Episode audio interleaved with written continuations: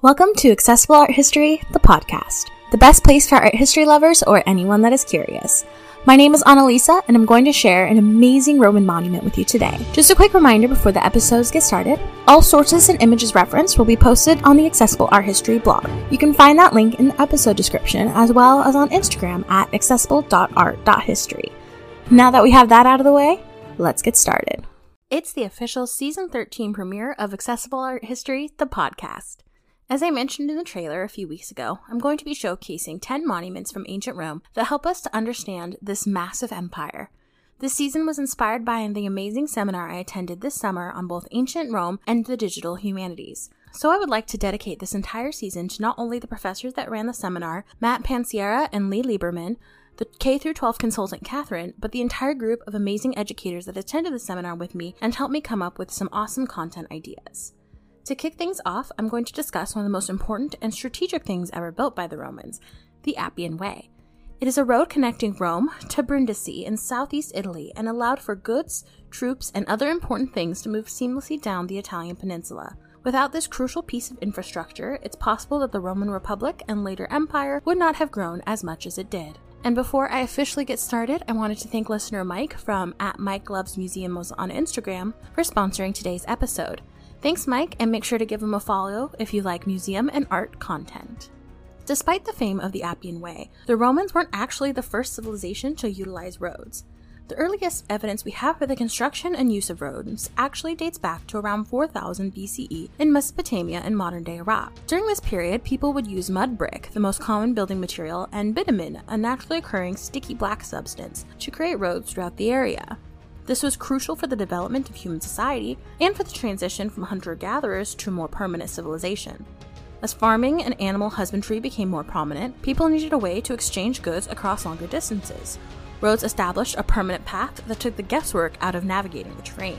In addition, settlements would be established along the roads. People would need places to rest, eat, and more during their journey, and these settlements provided a place to do just that. Eventually, these grew into villages and towns, increasing both the population and economy of the ancient Near East. This concept would continue to spread throughout the world, including to the Italian peninsula. So, what was Rome like in the late 4th century BCE? Well, as usual, there was a lot of war.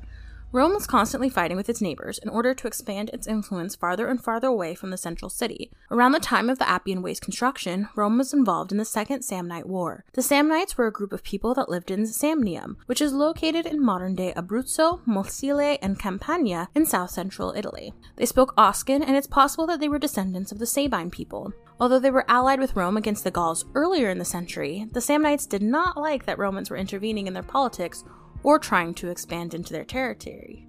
But uh, who would? Between 509 and 27 BCE, Rome was a republic.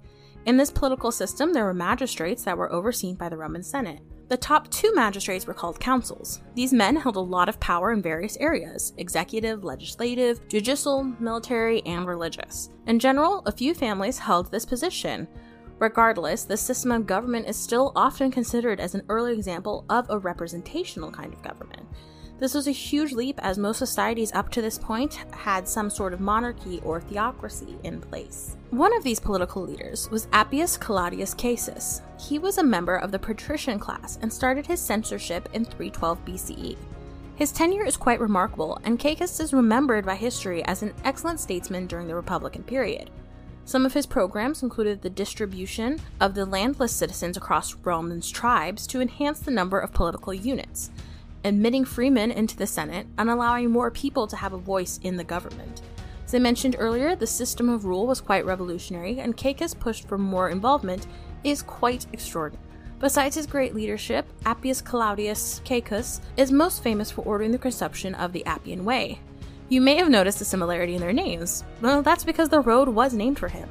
Because of the Samnite Wars, Caecus realized the need for moving supplies and troops across longer distances down the Italian peninsula. This was a crucial realization that would impact the Republic and later Empire by allowing it to grow over the next several centuries. Amazingly, the Appian Way was constructed in just one year, 312 BCE. First, the dirt along the route was leveled so everything could lay smoothly, allowing for faster travel. Next, small stones and mortar were laid to create a solid foundation. Then, a layer of gravel was put on top, and finally, interlocking stones were added as a final layer. This provided a smooth surface for goods and people to move across. It is believed that this was the first road to use lime cement in the Roman period. The stones were made of volcanic rock that was common to the area. The Appian Way was cambered in the middle to allow for water runoff so that the road wouldn't flood. It channeled it that into ditches that were protected by retaining walls. The Appian Way began in the Roman Forum and went through the Servian Wall to the Porta Capena. Once it left the city, the road wound through the suburbs and eventually hit the Pontine Marshes. Caecus attempted to drain them, but was unsuccessful, so bridges were used to help traverse the terrain. After the road connected with an existing road on the coast of Terracina, workers straightened and reinforced that road to bring it up to the standard of the Appian Way's construction. In total, the original Appian Way covered 132 miles or 212 kilometers. However, as we know, the Roman military did not stop moving. It wasn't long before the Appian Way had to be expanded. After they won the Third Samnite War, they extended the Via Appia 35 miles beyond Capua to connect to new colonies. Further war extended the road again because the Roman army just kept winning and needed to connect their new colonies with the rest of the Republic. For example, the Romans extended the Appian Way to the port of Brundisium in 264 BCE. Although Caecus died in 274 BCE, the extensions kept his name because they wanted to honor the great politician and builder.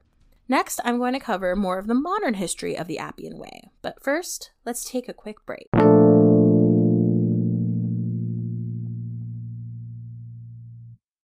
When you need mealtime inspiration, it's worth shopping Kroger, where you'll find over 30,000 mouth-watering choices that excite your inner foodie. And no matter what tasty choice you make, you'll enjoy our everyday low prices, plus extra ways to save, like digital coupons worth over $600 each week. You can also save up to $1 off per gallon at the pump with fuel points. More savings and more inspiring flavors make shopping Kroger worth it every time. Kroger, fresh for everyone. Fuel restrictions apply.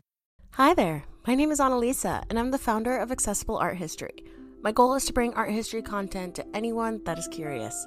All my platforms can be accessed for free, but there are ways that you can support the cause. If you enjoy this episode, please consider leaving a rate and review on your favorite platform. I also have a Patreon and a Buy Me a Coffee account set up if you feel inclined to support accessible art history monetarily. However, I will always work to bring content for free because I believe that education should be accessible for those who want and need it. Thank you for listening, and now let's get back to the episode.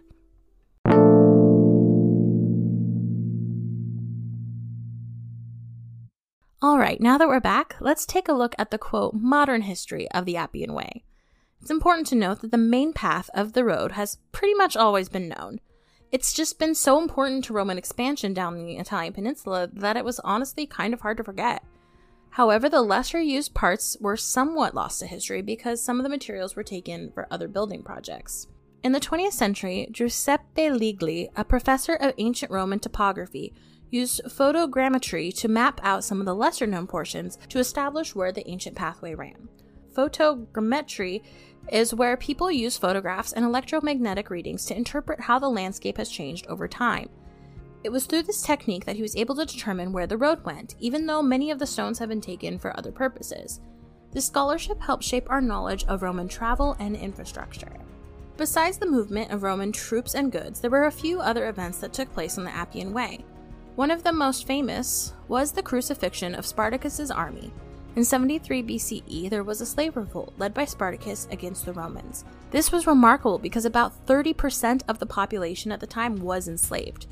The conflict lasted two years, with the revolting army taking several victories. Unfortunately, once more troops were recalled to the city, the army was pinned between these two forces. Eventually, the slave army was overrun, and the Senate decreed that the former slaves were to be executed for the revolution. In 71 BCE, 6,000 people were crucified along the Appian Way. On a happier note, in 1960, the Olympics took place in Rome. To incorporate the history of the city with the event, the men's marathon race took place along the Appian Way. Abebe Bikila of Ethiopia took home the gold medal for that event. Today, the Appian Way is one of the most popular tourist attractions in Rome. Part of the road is still heavily used by cars, but tourists are able to walk along sections. There are also three catacombs, multiple tombs, mausoleums, and other sites that draw tourists. It's an incredible testament to the history of Rome and to Roman ingenuity.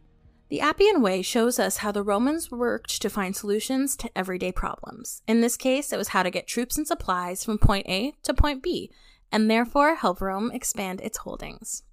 Make sure to tune in next week when I discuss the Republican Forum. Thank you so much for listening to this episode of Accessible Art History, the podcast. Make sure to follow us on Instagram at accessible.art.history for updates and keep an eye out on the next episode. They drop every Monday on your favorite podcast platform. If you prefer to listen on YouTube, you can find episodes on there about two weeks after the episodes are posted. Cheers and see you next week.